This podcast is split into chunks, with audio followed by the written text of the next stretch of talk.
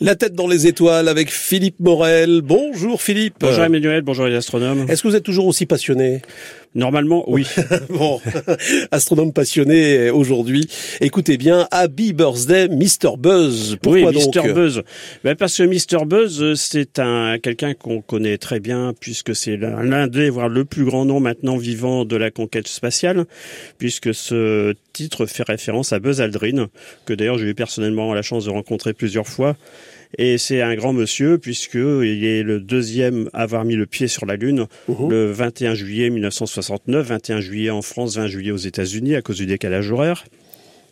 Et en fait, euh, c'est un ancien pilote de chasse de l'US Air Force qui est né le 20 janvier 1930 et qui a rejoint NASA en 1963, qui a participé à la mission Gemini 12, qui était une mission qui était très très particulière et donc, effectivement, il a fait partie en 69 de l'équipage Apollo 11.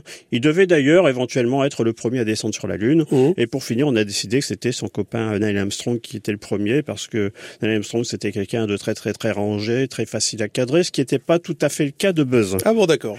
Voilà. Donc, euh, après sa retraite de la NASA, il est devenu défenseur de l'exploration spatiale, a écrit de nombreux ouvrages sur le sujet, a contribué très largement donc euh, à la mise en place de techniques euh, du spatial.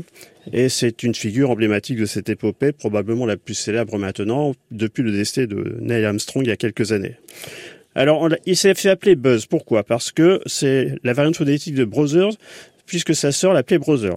Donc mmh. c'est devenu Buzz et à tel point qu'il a changé son identité en 1988 pour prendre le prénom de Buzz euh, plutôt que son prénom euh, donc original d'Edwin Eugène. Voilà, donc euh, enfin tout le prédestiné à décrocher la Lune évidemment. c'est quand même pas par hasard qu'on marche sur la Lune en, étant le fils de Madame Marion Aldrin, née Moon. Et Moon en anglais ça veut dire ça lune. Veut dire lune, oui, bah oui. Eh ben oui, voilà. Alors tout ceci pour rappeler que 2024 devait être une année faste pour la Lune et qui devait très bien commencer, qui pour finir a très mal commencé, puisque le 7, euh, le 8 janvier a été lancée la mission donc euh, Vulcan Centaur qui portait l'atterrisseur Peregrine, enfin la lunisseur Peregrine, lequel devait transporter entre autres missions scientifiques 69 capsules donc de restes humains euh, dont ceux de, de Jen Roddenberry qui est le créateur de Star Trek. Alors malheureusement, il y a eu un problème de propulseur juste après le décollage qui fait que la sonde n'a pas pu atteindre la Lune. Elle a pu s'en approcher jusqu'à à peu près 300 000 km et ensuite elle est revenue sur Terre et elle s'est euh, donc volatilisée dans l'atmosphère donc il y a deux jours en fait. Et euh, donc bah, les cendres en question se retrouvent au beau milieu du Pacifique, pas loin de la Nouvelle-Zélande. D'accord. Voilà.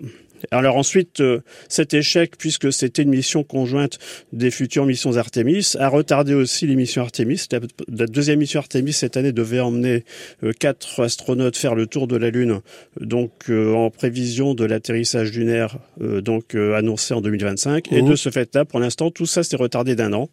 Donc l'année lunaire ne sera pas celle de 2024, mais a priori celle de 2025 et surtout de 2026. 2026, d'accord. Bon bah happy birthday quand même. Hein. Bah oui, happy birthday quand même. Voilà, Happy Birthday Mr Buzz. Euh, Philippe Morel, on se retrouve euh, la semaine prochaine. La semaine prochaine. Voilà, on fait ça comme ça. Allez, à la semaine prochaine.